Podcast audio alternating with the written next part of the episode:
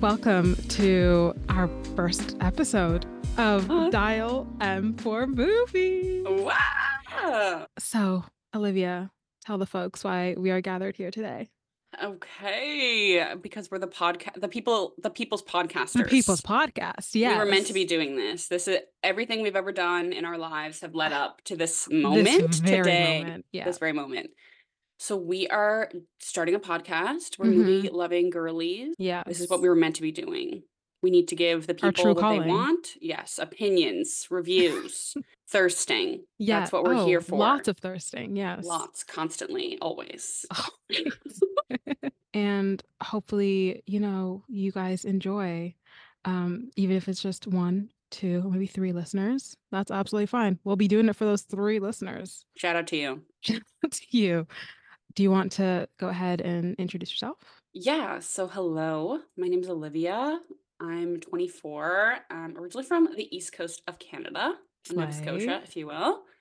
Uh, but I live in Toronto now. I've been here for like six years. Uh, I do not work in film, but I wish I did. I work in regular, boring marketing, um, but I do love movies. It's basically my only hobby.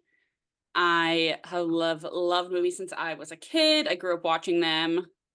I had a very, very deep relationship with Disney Pixar films. Um, Mm. They impacted me very much, especially Finding Nemo, WALL-E, and Up. Those are the big Oh. three. Those are my. Got it. I'm a Finding Nemo, Sun, WALL-E, Moon, Shut and Up Rising. An Um, uprising, yes. and uh, The Princess and the Frog also was one of my Oh, of favorites. course. Um, not Disney Pixar, but I loved jazz for some reason as a child. Oh. Uh, and I really had like a really big aversion to like grown up movies when I was a kid. I thought they were dumb. And I stuck to what I knew, which was teen Mhm. rom coms as I got older. And I still love them to this day. Yeah. I lived for the high school musical series. Zac Efron was my first crush. Oh wow. By far. I wasn't Like- allowed to watch High School Musical for some reason. No way. My mom, I, my mom thought it was it was too mature for me, but I used to. No. Yes, I swear to God. So I used to sneak over to my neighbor's house, and she actually caught us watching it. She's like, "What are you watching?" And I think I was watching like High School Musical too, and we turned off. We're like, "Nothing. It's it's nothing." Yeah. oh my God. I don't know why. Honestly, Zac. Efron's body, like, it did something to me and I was 12. Like, I remember seeing uh High School Musical 3 in the theaters, and Zac Efron in that is too You much. caught it in theaters. I love that for you. theaters. Oh my like, God. That was the only one that had the theatrical release, too. Oh. I love the movie House Bunny. Um, Anna she- Faris. Anna Faris, House Bunny. I Mhm. watched that for my 13th birthday. Definitely way too inappropriate for Oh, 13 year olds. Do not Okay. know what my mom was doing there. Yeah, she's the man. Love wrecked. Anything with Amanda Bynes, I was there. Oh, yeah. Mean Girls, Angus Thongs and Perfect Snogging. That was the one. Yes. Aaron Taylor Johnson. Oh, come on. Like, And he was in the band. Like that. It actually couldn't be better than that. I still unironically listen to that song. Like Ultraviolet. Oh my. Me so too. good. It's on It Spotify. is literally in my playlist. my everyday playlist. It's it will always live there. I'm so sorry. It it's is so good. so good. Um, Wild Child with uh, Emma Roberts. You are So speaking my language. Uh, Yeah. And then anything with Mary Kate and Ashley, preferably New York Minute. That was my favorite one. So then I got older and as COVID hit, I like I always liked movies, but as COVID hit, I was living at home with my brother and my mom and dad. Um, we started watching movies together kind of as a family, and they would pick every day would pick a different one. And my brother would pick one one day, my dad would pick one one day. So I started being exposed to a lot more. Started getting into more like film movies and like I got influenced by my mom's taste, my dad's taste, my brother's taste, and that love of film kind of bloomed into more of an obsession, you could call it, Mhm. definitely. And then just like a general competition with myself over how many movies I could watch in a year. Um, which has led to right now when my favorite movies are Back to the Future 1 and 2. They're mhm. tied. I love them both very much. Spider-Man Into the Spider-Verse. Um, The Fall by Tarsem Singh, 2006, such a good movie. And the fourth one kind of always changes. Sometimes I'll go Little Women, Greta Gerwig, or Scream, 1996. Oh, the original one. Slay. Oh, love it, love it, love it. Yes. But yeah, that's a little bit about me. Khadija, do you want to give a little Oh. intro? Yes. Um, where do I begin? Um, I have always been interested in movies. Um, I think film watching kind of started with my dad. He was and still is super into action movies, and when I was younger, especially, I think we tapped into a lot of karate movies. Um, Oh, love. I know, yeah, yeah, yeah. So we watched a lot of um, Jet Li, um, Oh, but most importantly specifically Bruce Lee. yeah. And if I had to choose one movie that like defined my childhood, it would be Enter the Dragon. Um, Oh, yeah, love I that. I know it's it's crazy, but it, it really like it's something that would constantly play in my house. And my dad used to reference this um one scene where like the evil man person's like calling all of his little, you know, minions to go and uh fight Bruce Lee. And and that's how we would call all of us um all us kids to uh the dinner table basically. Like, it's just it's just something that has always, um, been around. And then, obviously, a classic. The Yeah, first, like, 2 movies, I think I was obsessed, and that is why I will always, unfortunately, be sad for any of the Fast and Furious movies. It's just a nostalgic thing, um, and no matter how downhill it has gone, I will I will always be a rider for Fast and Furious. your family. Um, exactly. You are family. You get it, I am family. Yeah. Um, and then also, oh my god, SWAT with Colin Farrell. Like, I think it was the first one that I I saw like a major plot twist. I was like, "Oh, I did not see this coming." And it kinda shook my little brain. Wow. Um, yeah. Have you seen? I've not. I just look Oh, it up. That's yeah, you should definitely get into l it. Samuel L. Jackson, uh, Michelle Colin Rodriguez. Farrell, Michelle Rodriguez, Oliver Martinez, Jeremy LL Cool Renner. J, Jeremy Renner. Like, it's a stacked cast, kind of. Wow. But yeah, those I think that kinda defined my childhood. And then it wasn't until I was 16 that you could say I really got into cinema, and that was through I mean, everybody knows this, but it was through Lady Bird. Um, Love. and I know, yeah, yeah. I watched it alone in a theater because none of my friends at the time wanted to see it, um, and I was just like, "I'm gonna go anyways because I wanna go see it." And first of all, that started my journey to going to the movie solo. I think it's incredible. Yeah, same time for me. Like when I was like 16, 17, I started doing that. You don't really need friends to go see a movie. Like, it it's great, it's a a great addition, but it's not a necessity. Exactly. Um, and yeah, so I learned a lot watching Lady Bird. I learned that I I really do love cinema and and film, and I think the way Greta Gerwig did Lady Bird, it taught me that I also love, like, slice of life films. It doesn't have to be this, like, big action thing, like cars blowing up left, right, center, someone being murdered, guns, every like, it doesn't have to be that. It can just be a girl, you know, having Yeah. some mommy issues, you know, having a million and one crushes, getting her heart broken, like so, yeah, I I started to view filmmaking as a sort of art through Lady Bird, and I think that's what led me to, uh, here and now, and and, you know, I review movies, I watch them through I try to, uh, through a critical eye, sometimes I do it for thirst watches, um, but that's Yes. also fine. Um, but yeah, that's that's what's led me here, and Love it. I had no idea you kind of got in there through action films. Yeah, right? guessed. Which is why I think I will always love the action genre. Um, and we were talking beforehand about the old guard. Like that's something Yeah. that um I again got Charlize Theron, first of all, yes, and I'll Queen, always be, you know, there for her. But because it was like an action movie, I was like, I'm I'm here. I'll be watching. And I did, and it was incredible. I love it. Yes.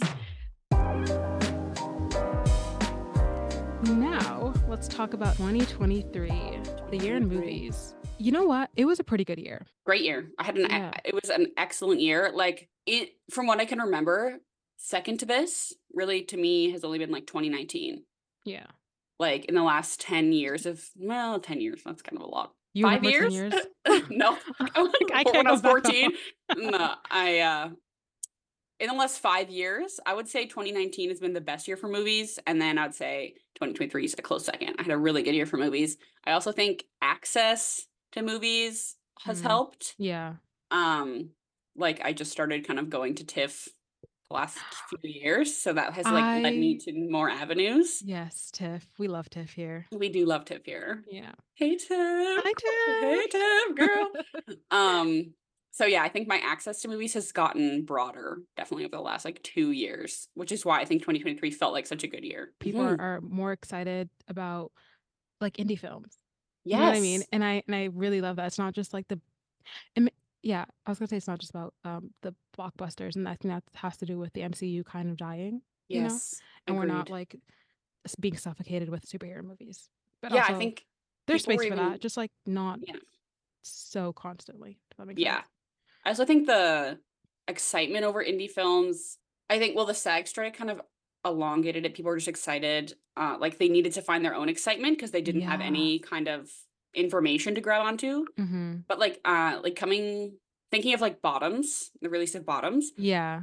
um, like, that would not be a film that I would think would got gotten the amount of praise and just ex general excitement over it, but I think the internet and people people's mindset of, like, "We're so back." Like, "We are so back." Movies are so back. Oh my Movies god, are so Barbenheimer as well, 2023. Yes, yeah. It Like, it it was it changed the game. It really did, and it got people going to the movies, which is my favorite place to be. Mhm. Besides an art gallery, it's always a movie theater. Do you know what I Yes. mean? It's Um, my home. It's my literally, home and native land. Yeah. Yeah, no, 2023 was a really good year. I think now would be a great time to delve into our top 5. Yes. So, I will go first with my number 5, and then you'll go right after. Okay. Sounds good. My number 5 is Rye Lane, directed by Raine Allen Miller. Um, I wanna say, like, I haven't been this invested in a rom-com since 2018, Set It Up, when it dropped on Netflix. I remember watching that on, like, a day and, like, loving it. Um, but Rye Lane is, like, this, like, unique take on the right person, wrong time. Um, it is colorful, it is vibrant, it's kind of wacky, and also funny and only a British film can be. Like, it's just Yes. it yeah, it's it's incredible. It has great cameos, um, and the leads are fantastic. Um, the leads are HBO's Industry David Jonsson, who plays Dom, and a newcomer and my favorite new it girl, Vivian Oparah, who is Work. Yaz. Um, yeah, truly, like, I would say a dynamic duo, and the characters are so different, but, like, it's it's, like, kind of like an opposites attract, and their meet cute is a meet weird, and it is still great. The characters are very interesting because Dom is, like, this, like, super shy guy and kind of vulnerable because he's just been through, like, a tough breakup, and Vivian's like, this very boisterous, like, very confident girl, and and I love that, like, she learns to be vulnerable and he learns to be confident through the meeting of each other. And one other thing that's, I think, really important to me, and I know a lot of, uh, Black women that did watch, um, Lane, is that the the leads are, um, dark-skinned Black people who are each other's love interests, and it's kinda sad that it's important part because we never really get to see it. Um, but it's it was an invigorating thing getting to see them, you know, fall in love. So if you want a genuinely fun rom-com that's funny and lighthearted and and has a really beautiful, sweet ending, uh, Rye Lane is it. Loved Rye Lane. That was one of my honorable mentions. Oh, I amazing. it was so good, I could not agree more. It was, like, sweet and fun and your vibrant is the exact word I would use, like, that la the the saturation or some kind of filter that was Yeah, used, the I coloring, the it was coloring was just unreal. Yeah. Moving on to my 1st pick, I'm Yeah. gonna go with, Your number uh 5. my number 5, sorry. Yes. My 1st pick overall. 1st pick, um, this is NBA draft, come Yeah. on. Was, uh, 1001, uh, directed by A.V. Rockwell. Yes. This is the only movie out out of the bunch that I've picked that I didn't see in the theaters. I actually Mhm. watched it at home, uh, while I was working, which was a mistake, definitely on my Oh. part. I do a lot of admin work for my job, so I can sometimes, like, pop on a movie just, like, to help pass the time. Mhm. Mistake. I I was enthralled, moment 1, I put my work down. No, I didn't. If anyone from my work is watching this, I didn't actually do that, No, but she was working super hard. Yes, um, but I did basically stop paying attention, maybe. Um, the fact that this was a directorial debut was, like is miraculous. It's, like, every line, every movement, everything felt, like, meticulously made. I was blown away by Teyana Taylor as, uh, Inez, yeah. Um, she was unreal in this, and it's a horror and a shock that her portrayal is n is being left out of awards conversations. Like, she envelops the screen, and the 3rd act twist, just, like, gut punch, like, I was not ready for that at all. It is beautifully made. There's definitely, like, noticeable similarities to Moonlight, and I love Moonlight, but just, like, with the portrayal of the child picking up, uh, in 3 different, uh, phases of his life. All 3 of those actors were insanely talented, and emotion just was, like, oozing from them constantly. Uh, but even Courtney as the seventeen-year-old Terry just made me absolutely sob. Like, I was trying to make promo codes and Slack people while I was, like, bawling my eyes out Not in my living room. Slack. Like, I was Oh Slacking my people while the credits rolled, and I was like, "Oh my god, I was not ready for this today." And, like, generally, I have like, very few relatable experiences with Terry, uh, in general, but when he at the end this is not really a spoiler, but I guess spoiler alert, maybe? Mm, But when mhm. his line, um, "Where is home for me now?" That was absolutely earth-shattering. I was so taken aback. Uh, like, the past few years of my life, I've just experienced, like, a lot of changes, a lot of new things, like, I moved away, I like, I for I'm do not live near my family anymore, and just, like, a lot of stuff has happened where that thought and that pro they like, that thought process of where is home for me now is just, like that's how I feel all the time. I was just Yeah. so hurt Yeah. by him. was It there was something that you could relate to in there. Yeah, it was it really got me. Um, but it was just really incredible, and I thought it was really underrated this year and very under underappreciated, and it's kind of being left out of a lot of conversations, uh, like award conversations, which I think is a real shame. Guess what? That was actually one of my honorable mentions. I love it. We're so Um, here's my little input with A Thousand and One. I found it a difficult watch. Um, it usually is when, um, when there's, like, you know, Black films and there's the depiction of, you know, lower, um, income family. I wanted to cry every, like, 10 minutes, and I definitely like, I let it all out at the end. Mhm. Um, but for me, what got me you said it was a seventeen-year-old. I think the older one, the the final one, the final Terry, Mm. Josiah Cross is his name. Um, I think that honestly, like, broke my heart. Um, and I think just the the character Ter Terry in general of what he had to go Yeah. through. Uh, Teyana Taylor, incredible, masterful performance that Yes. is a true shame that is being left out of, um, best best lead actress, I think. She should d at least get a nom. I know that Lily Gladstone is definitely gonna win win for, uh, Killers of the Flower Moon, but recognition for what Teyana has put into this film, I think it it's deserving. Yeah. Um, but yeah, I I also wanna say Josiah Cross is gonna be in Masters of the Air, which comes out later this month, and I'm so Oh? excited to watch it. Of course, there's, like, Austin Butler and Callum Turner and Barry Keoghan, but there's Ncuti Gatwa who is in Sex Education and Josiah Cross, so I I'm so excited for just everything about this Yes. show. Um, but yeah, very amazing, well done, uh, directorial debut from A.V. Rockwell for sure. So my number 4 is none other than Chevalier, directed by Stephen Williams. Um, and I would like to get something out of the way. I did watch this at TIFF 2022, but Oh. because the wide release was in 2023, I'm counting as a 2023 watch. Fascinating true story about a forgotten man in history. Um, so this is about, uh, Joseph Bologna, who is the first Black composer to gain popularity in the European music scene. Um, he was born to a plantation owner and a slave, and of course, you know how that story goes. But this this plantation owner kind of, um, broke tradition in a sense because he actually wanted to care for the child, and so he took, um, Joseph to a elite, like, music school in Paris and, um, paid for his education because he wanted to harness that musical, uh, talent that he saw in him. Um, and so he became this, like, masterful composer who, like, fit into high society France and even became friends with Marie Antoinette. Um, and despite all of that, um, his skin color kind of stopped him from, um, I don't know, kind of becoming, like, someone that we would remember like Mozart and Beethoven and Bach, you know, like, Mhm. um, and his ambition, um, I think got him into trouble, and it's just this really tragic story at the end, but Kelvin Harrison Jr., I think oh, incredible. Like, I loved his portrayal of Joseph Bologna. I think he is so compelling, and it this is a weird thing, but my favorite part is his walk.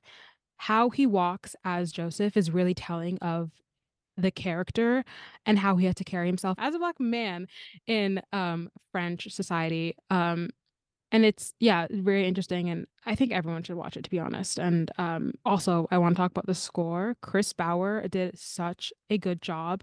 He's also, um, someone who's d who's done Bridgerton, um, and more Mhm. recently, Queen Charlotte, which we all love. I love Queen Charlotte. love, love, love, love, Um, love. but Kris Bowers's wonderful, wonderful work is in it as well, and I am obsessed with Lucy Boynton as Marie Antoinette in this. Like, it hurts me to my very core knowing I'm never gonna get, like, a full feature film of her just as Marie Antoinette.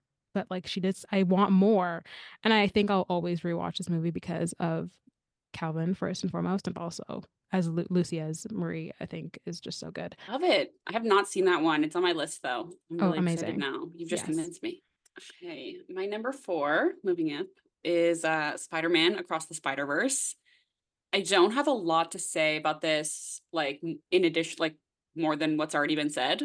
This was my favorite animated movie of the year, uh, Mm. tied with the new Teenage Mutant Ninja Turtles movie, which was great. No one can tell me otherwise.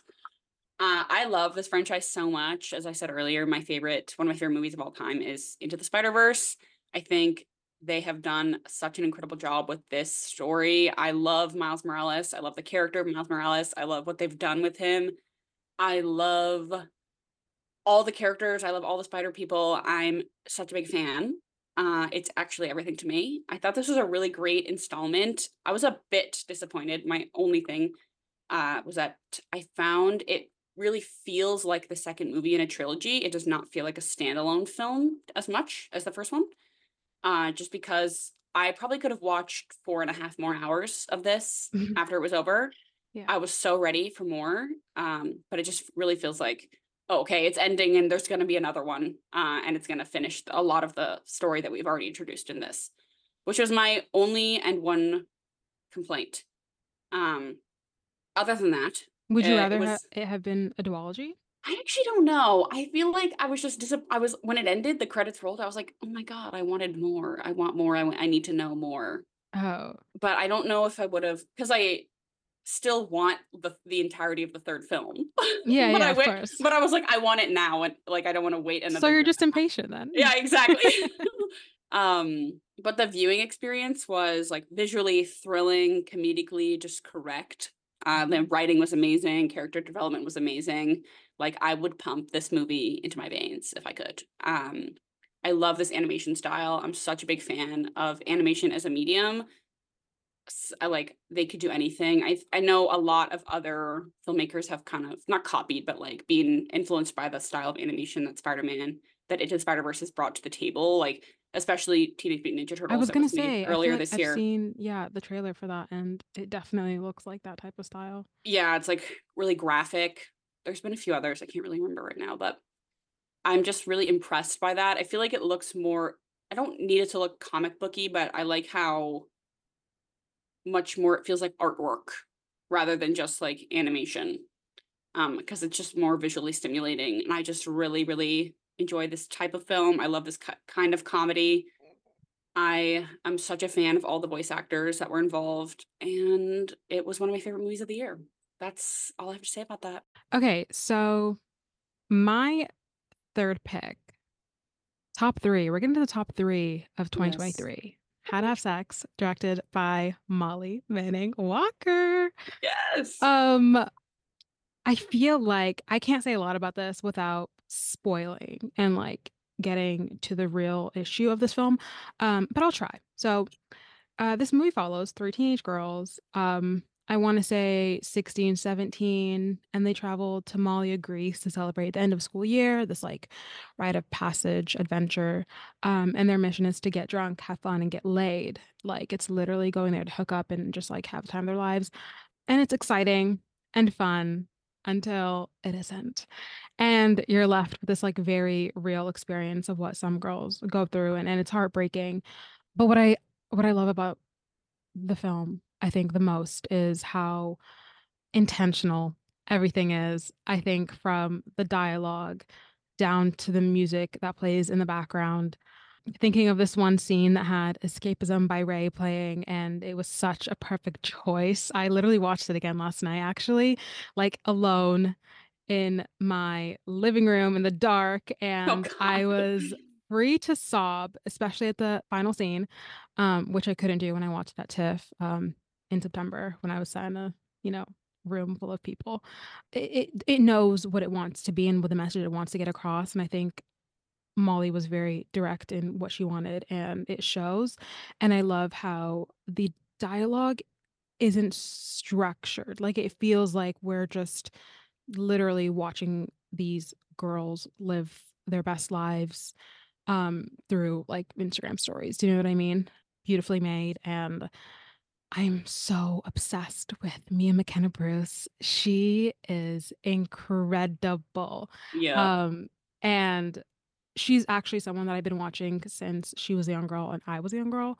She was in this, like, British show that I used to watch with my sister called, uh, Tracy Beaker Tracy Beaker, like, Returned or something, um, and Mm. then what seeing her in, like, Get Get Even and, um, more recently was, um, Persuasion with Dakota Johnson, Mhm. and yeah, just getting her to see her finally, um, lead a film was really exciting. I also wanna say, I think the importance that this film places on, uh, genuine friendships with girls, I think, is something that I enjoy greatly and something that I love seeing in the movies, the shows, the books that I read, like, in everything that I consume, um, but yeah, it's it's safe to say that this movie left me breathless and always will, um, and should be seen by young girls and guys, um, everywhere. Could not agree more. You will see this on my list later, coming up on the can't wait. way. Yeah. Um, yeah, I also saw this at TIFF. I was unbelievably blown away. It was. I think we talked about it, we DM'd about it. We're I'm like, yeah. "You have to go see this film." And, like, I that's why I selected it. I was so I had no idea what it was about, and if Mhm. I'm honest, I've not seen, uh, Mia McKenna Bruce in anything before this. Okay. Um, she felt so real, like, Yeah. I feel like I know that girl. Yeah. Like, she her character just came to life to for me, like, I was so blown away by I I love a young cast, um, when they really feel like th these characters, especially because a lot of them are uh, actors I had no idea who they were. Oh, Um I knew, um, Paddy from another British show that I watched called Ackley Bridge. I love British media, but yeah, I can't I can't, I'm obsessed with British shows, and I was like, "Oh my god, I know him, that's Jordan from Ackley Bridge."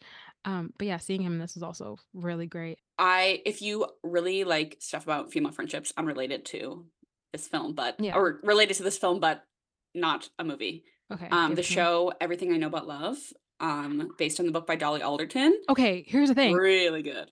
I know about that show, and I have the book, but I refuse to watch the show until I've read the book. I don't know Okay, that's why. fair, I'm that's I'm like fair. that. The book's really good. I really Oh, enjoyed the book, it? and the sh reading the book definitely makes the show better. They're not exactly the same, there is some Mhm. differences, but it's really sweet, and I really enjoy the actors on it, and you'll see some familiar faces, um, from other British media, I'm assuming, if you're really Yeah. into British media.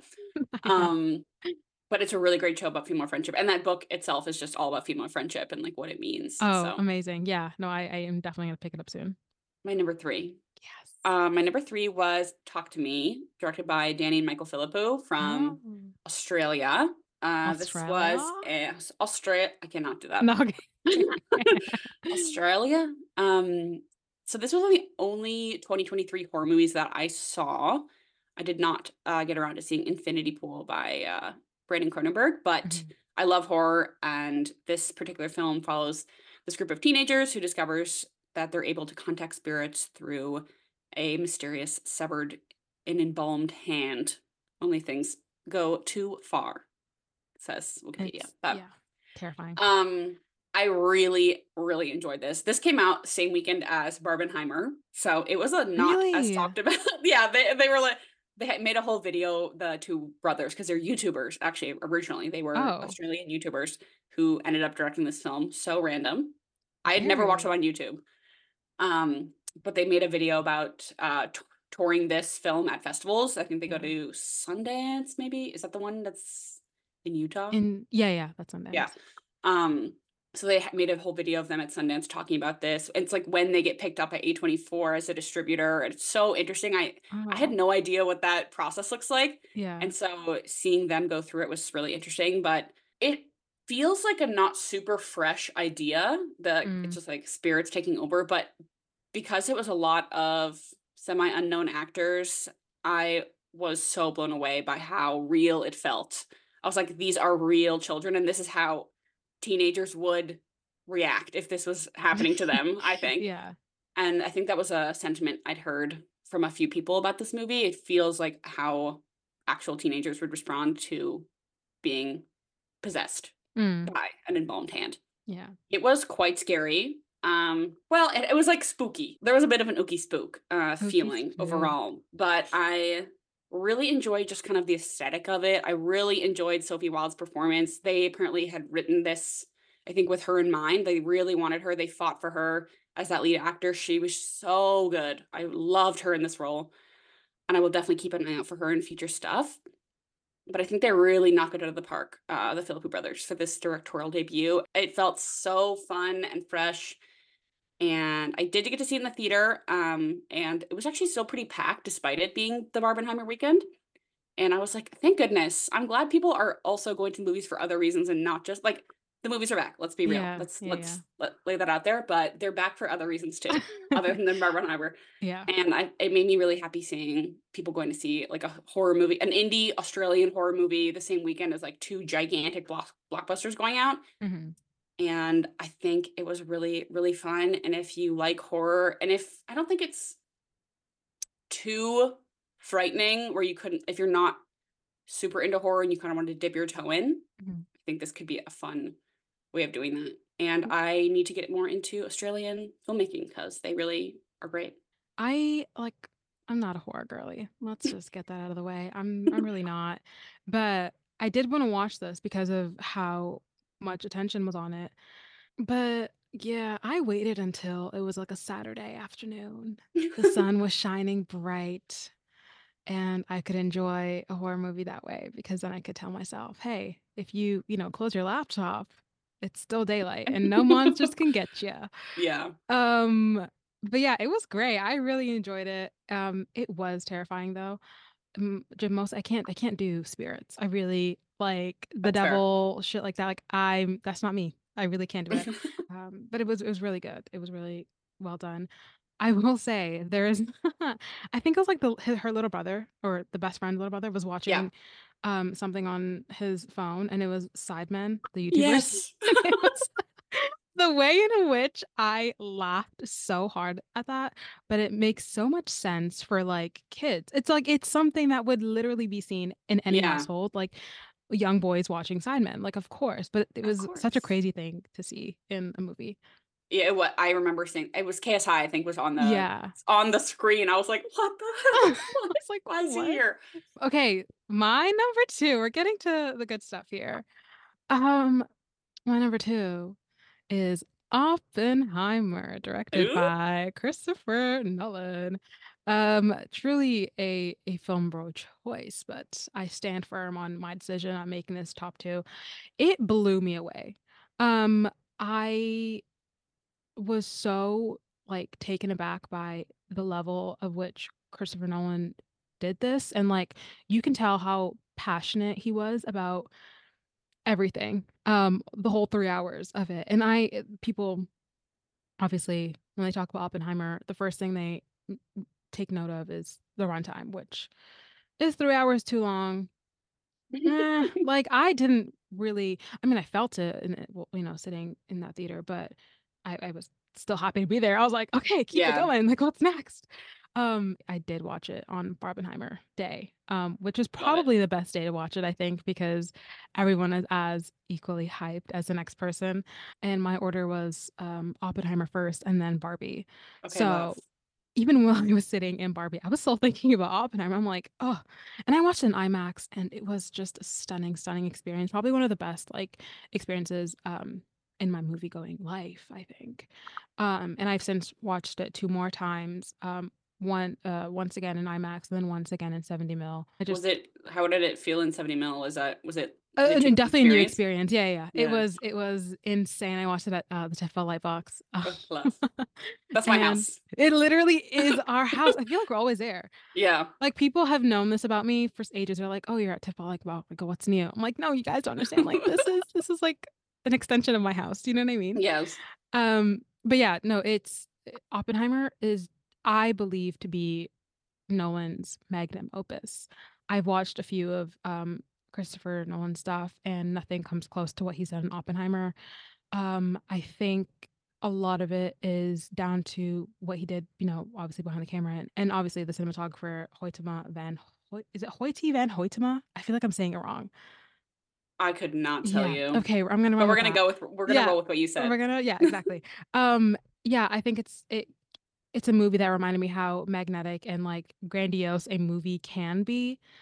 Um cinematography is great and it kind of blew my mind when I found out that this has like little to no CGI. It was such a crazy ride and all 3 hours I was just like how is this movie going to end? Like how do you wrap this story up?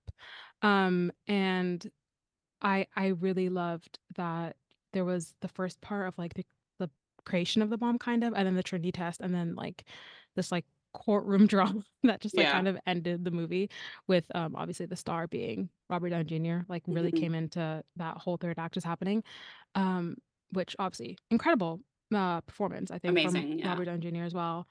Um I don't think he is going to win any awards for it because Charles Melton is there and you know from May December He although he's been forgotten by the BAFTAs and Golden Globes. So I'm Yeah. struck I'm like, guys, pick it out. Like I need to see Charles Melton at the Oscars. It's Yeah, it yeah. must happen. and um the score the score ludwig you are a star and i love you i want can you hear the music injected in my veins Mm. i want it to be a part of me forever and always oh, it's so beautiful I, I i can go on and on about how i feel but it's yeah it is um i think he definitely needs to be up there with um hans zimmer Oh, yes yeah, with Hans Zimmer. Yeah, I totally agree. Uh, well, did you see that video of um the live orchestra performing with alongside it? And it's like, can you hear the music? And then it like the live orchestra plays. I was like, girl, it's the real people, the people who actually made that score with Ludwig. It's not just unreal. random. Oh, was- really? Yes, so it's the people that actually made that Oh, music with Ludwig. that. And wow. Honestly, I'm jealous of every single person that attended. Please, I wanted to go on tour so bad. Ludwig, I'll pay good money to see you. Do you know what I mean? Like Um, if and Ludwig has zero fans, I'm dead. I'm dead. Like I'm gone. Like I'm Um, not uh, any. I'm not alive. Yeah. Mm, Okay, my second pick is Past Lives, uh, directed Oh. by Celine Song. Loved this movie. Um, this the, generally it followed two childhood friends over the course of I think it was like 24, 25 years. And they contact contemplate the nature of their relationship and how they grew apart, live different lives, come back together uh, during a specific time in their lives. Um, I thought this movie was unbelievable. I was so I had no idea what it was. I did not have any preconceived notions of what what the movie was when I went in.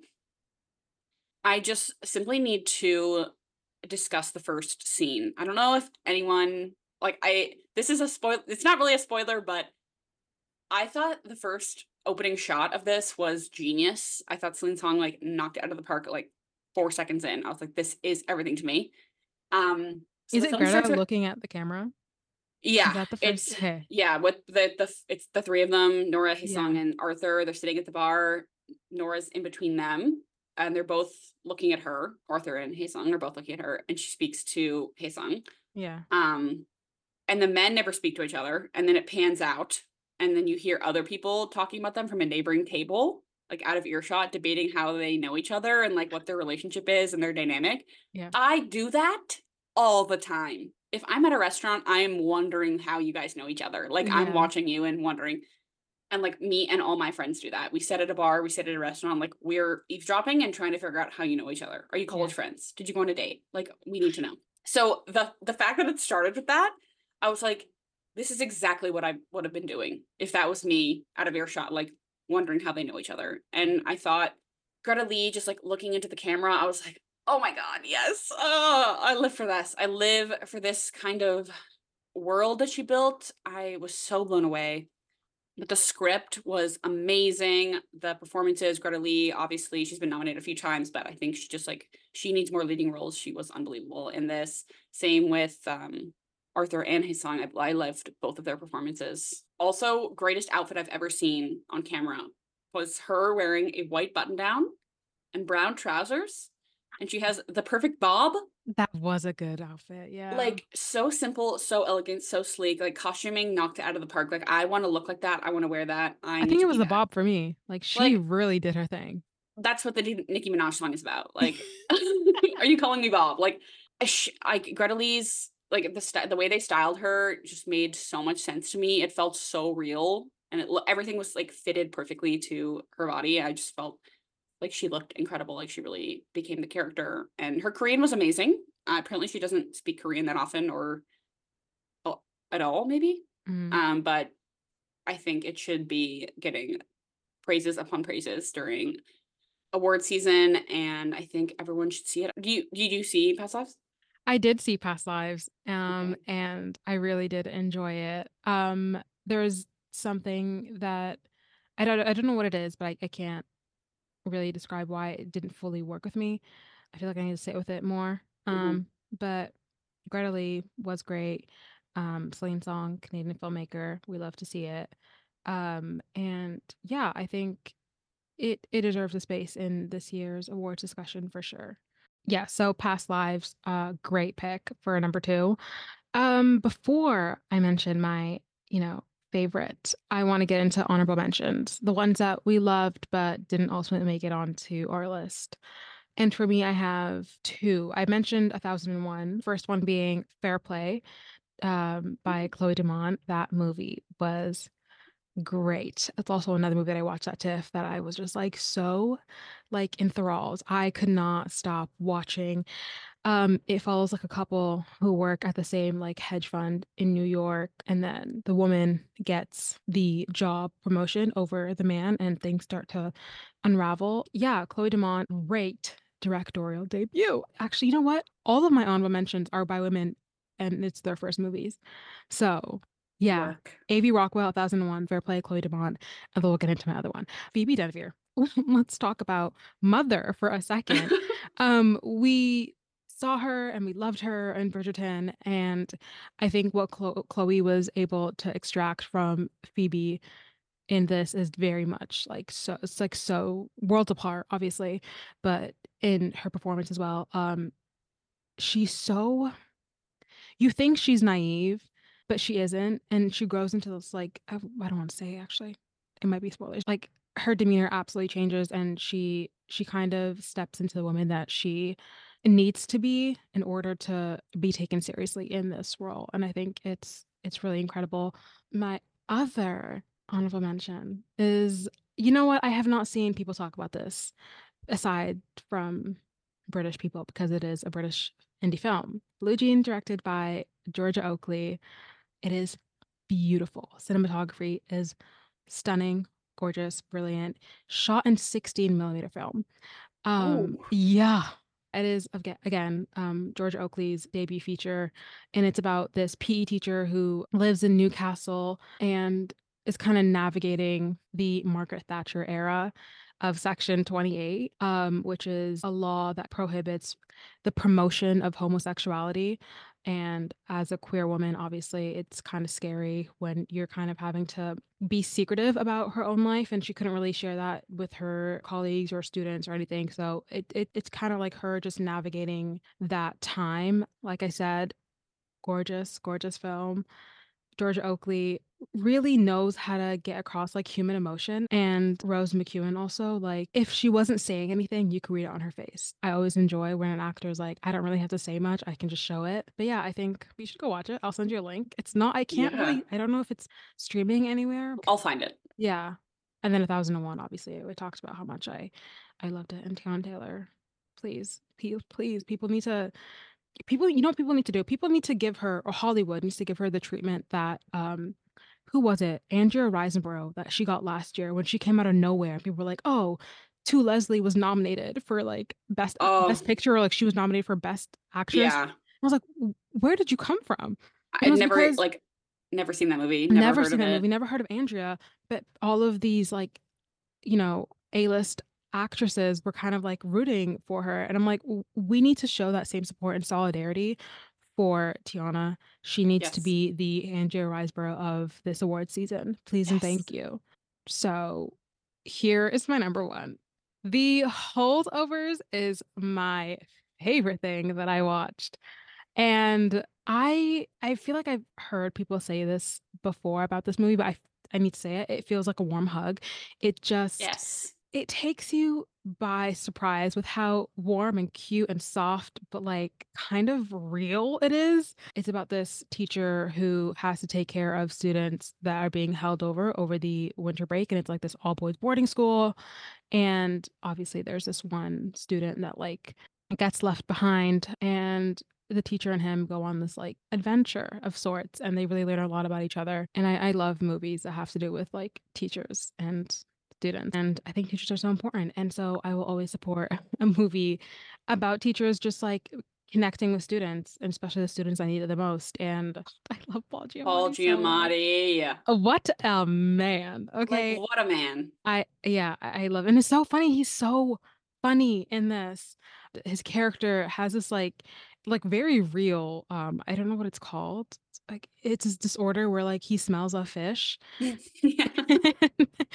Yeah, he's a hilarious character, and then I wanna talk about, obviously, Dominic Sessa So good. who is yeah, it's just incredible and is so crazy that he can share the screen with Paul Giamatti and match the excellence that Paul Giamatti can bring as well, and I'm like, "You" it's his first time acting, he's never acted on screen. The whole reason he was there is because he auditioned because they were shooting at his school, and so he's just like, "You know what? They needed a kid anyway," and he auditioned, and he killed it, and he really, like, showed what he can do in this movie, and, like, he really held his own, and it's so impressive. Um, but Da'Vine Joy Randolph, she plays the lunch lady that has recently lost a loved one and, you know, is kind of still figuring out what life is for her post having lost, um, this person. I think her storyline is so beautiful and kind of heartbreaking, and I don't I mean, I I've seen her in a couple of things, and I haven't really seen her like this, and and she joins Paul Giamatti's character, um, and who is also named Paul, and Dominic Sessa forgetting his name as well. Okay, Paul Giamatti's Paul Hunham, Mary Lamb is Da'Vine Joy Yes. Randolph, and Angus, how co Right, right, Angus right. Tully! It's coming back to me now. It's It's all coming Sessa together. yeah, yeah, exactly, Dominic Sessa plays Angus Tully. I don't know, maybe it's 'cause it's in an all-boys boarding school, but it's also reminiscent of Dead Poets Society. But Dead Yes. Poets Society is also a movie about a teacher who, like, really enlightens and enriches these kids' lives. Again, another TIFF watch. I'm like, I really discovered something great Oh, you got to see that at TIFF? I did. Oh, man, I would give Oh. anything to have been in there. Yeah. Wow. It was it was I think it was, like, the opening night, actually, it was a premiere, Oh, um, of it, and it was during the SAG strike, so it was just the the director that showed up. Um, but, yes, The Holdovers, uh, it's immediately a comfort watch, and I could watch this Yep. over and over and over again. I Yeah. yeah, I loved Holdovers. It was so, so good. I felt so felt cozy I was safe, it yes. I Yeah, felt safe safe and and cozy. cozy. Like, Paul Giamatti's character although I don't know, like, I've never met anyone like that, like, I can see that being an actual teacher. Like, I I know that kind of person, and same with Dominic Sessa's character, I, like I know that guy. Like, I've met that man. He like, the fa like, shocking to me that that was his acting debut because I like, that character. I kept thinking, I'm like, "I know that person from somewhere.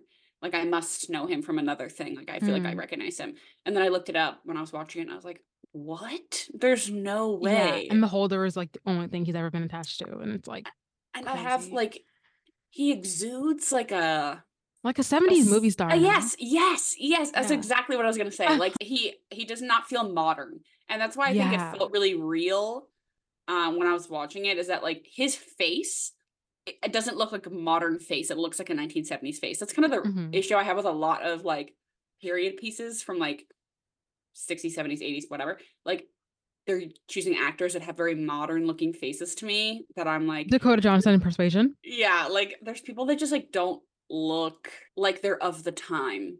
Uh, Mm. and he really does. Funny enough, this was actually set in 1970 and 71, so it it's so fitting It, for him it- to yeah, be it's perfect. yeah, in this movie. The Love Holdovers. it. Amazing pick. Amazing pick. My, it's one of my honorable mentions. So I'll get I'll go into my honorable mentions before I go to my number one. Yeah. Um so the holdovers was one we just discussed. Yeah. Uh Killers of the Flower Moon was another one. I really enjoyed this movie. Like Scorsese obviously is like the one, the one to Mhm. watch. Like he's he's the guy.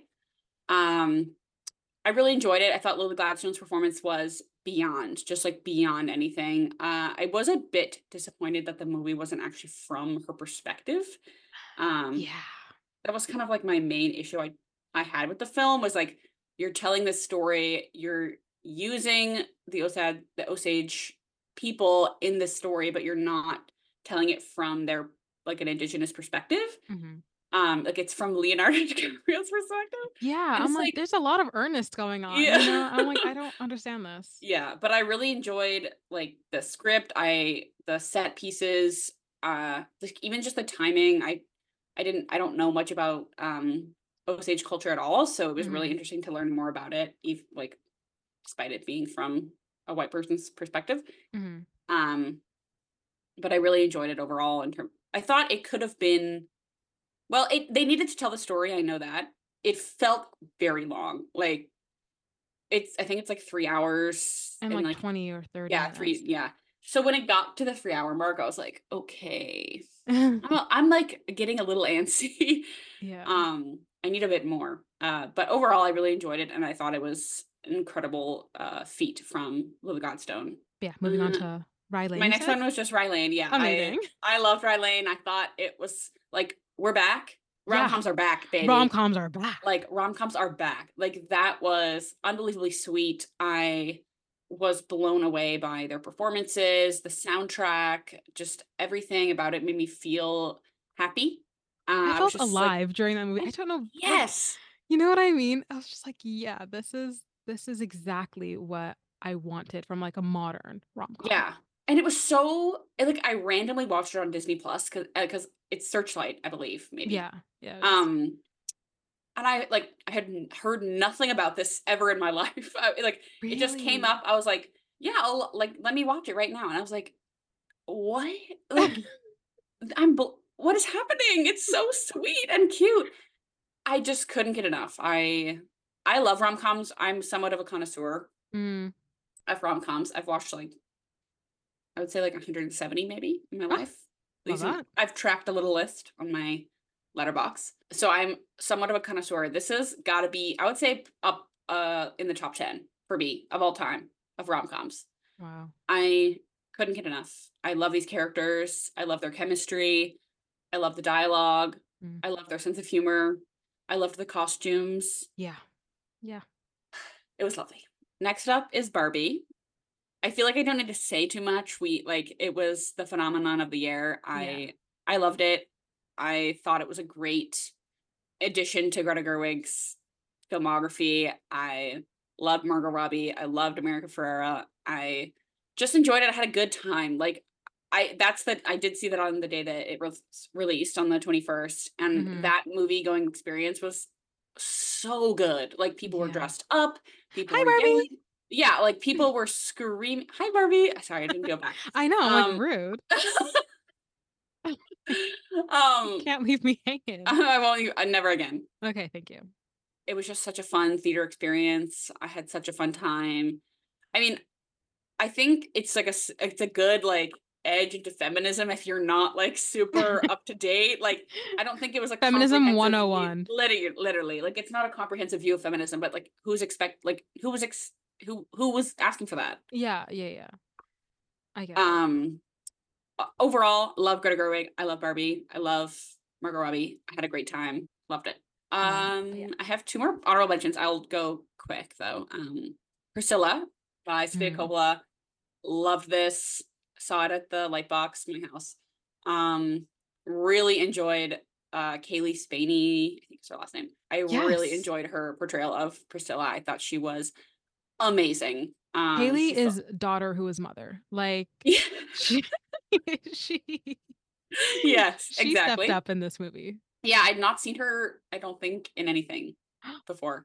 Is she also? in, pers- no, but she was in Craft Legacy. oh Um, no, I have and not seen that. I loved her in that. that. okay, I, that's on the list Okay. uh, already. I think I because I did I liked the I love the original craft. Yeah. Um, but yeah, I love Sofia Coppola's take. I loved how they used music throughout it. I love how there wasn't any Elvis songs. um and i think it just showed like I, after austin butler's portrayal of elvis like obviously he- this he had a very hard life uh, and Mhm. like his he was so manipulated by the colonel and stuff uh but dang priscilla also had a really rough life like yeah. Like the stuff that she went through with him, like their relationship, their age gap, it was so everything felt so prominent because you, you never saw anything from her perspective really before, other than the book. Um, but I really, really enjoyed uh, Sofia Coppola's take on it and Kelly Stanley's performance overall. Well, she wrote it based off the book. Like yeah, she really wanted to incorporate everything that Priscilla felt and went through in that moment. And then like I, I think from like the early stages of her life, I was like, yeah, this is like very true to what she went through and it wasn't like sugarcoating anything. And that's Mhm. what I think I really, really enjoyed about Priscilla as well. And my last honorable mention is Poor Things, Yorgos Lanthimos. Uh, I really enjoyed this. I saw it with my brother and mom, which I would not recommend. Oh, Please don't go with your family. God. um, that is wild. If you've seen Poor yeah. Things, you know what it's about. And that the fact that you watch it with your family is crazy. yeah. Uh, we were like, let's go to the movies during Christmas. and that's when Mm, we went, and that's what we saw. But I thought this was masterful. I thought the directing was amazing. Yorgos is obviously so excellent. Uh, but I think her his collaboration with Emma Stone uh, is just like superior. I love them together. I love what they made. I love the character of Bella. I think seeing the world through her eyes was really eye opening, like no pun intended. But like Mm. I loved what they were saying. I loved the script. I loved what she was representing.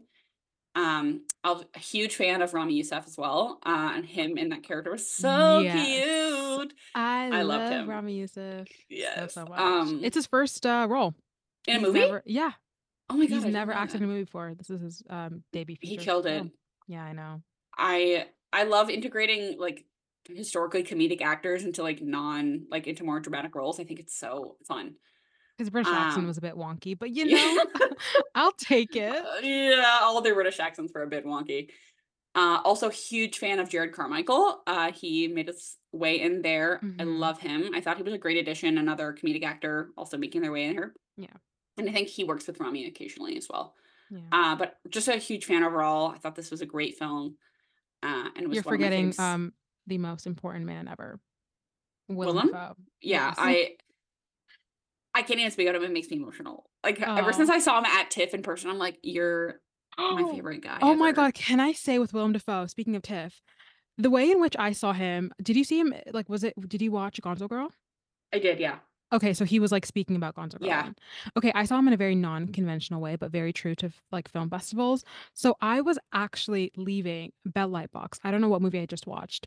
Um, oh my god, I will never forget. And he was coming up the escalator as I was going down, and he was just casually talking with someone. I'm like, it has no one like taken notice. This is Willem Dafoe, you know, and he was going up the escalator. And I was like watching him as he goes up and I'm going down like it- it's just a movie moment. It was it was crazy. I was just like, I love you so much. And I want to say hi, Willem, but it was so crowded and I didn't want to like stand out. People were like, Oh, she's crazy. But yeah, I saw Willem Dafoe in the flesh and he is very, very gorgeous to me. Yes, he's very, very gorgeous to all as he should be. Uh, he's excellent. I love, love, love him. Um, he's somewhat of a scientist himself, Yeah. uh, in all things, but especially Mhm. in this. Uh, just overall, just like everyone knocked it out of the park. I thought the movie was so fun. Um, I was a huge fan. Okay, my number one, I already said it earlier, basically, but it is How to Have Sex. Yeah. I loved this movie so much. I can't even explain it. Yeah. It just, like, felt like what it was what it is what it was what it is to be a woman. Like, I Mhm. was I the last scene at the airport killed me. I was crying so much. Was blown away by Mia McKenna Bruce. Her I as I said, like, I had not seen her in anything before. Her innocence was, like, jarring, Mhm. like, to me and, like, the experience she had along the way were just gut-wrenching, but familiar. I just couldn't I just couldn't deal with it. I Shaun Thomas as Badger, so silly. I like, a silly, goofy man. I loved him. I was like, "That is my husband." Um, loved him, but, like, I was also so on edge the whole time. Like, anytime he was in the in the frame, I was like, "Okay, so I love him, but also, like, something could happen." Lara Peake or Lara. It's like you couldn't let your guard down. Is that Never, never. I was so on edge. Um, but Lara Peake Lara Peake Laura? Uh, Lara as Peek, I truly believe that she was a fucking bitch. Like, she was giving her fa like, I wanted to slap her. Yeah. Like, Yeah. she like, there was moments where I was like, "Girl, you're so mean." Yeah. But also, like, this is how girls are. Mm. It was which is rough sometimes. It was uh, this is like movie was like a true, like, experience into Yeah. girlhood, and if you couldn't relate to one aspect, there was always another one that you're like, "Oh, but I can see myself totally experiencing this as a girl."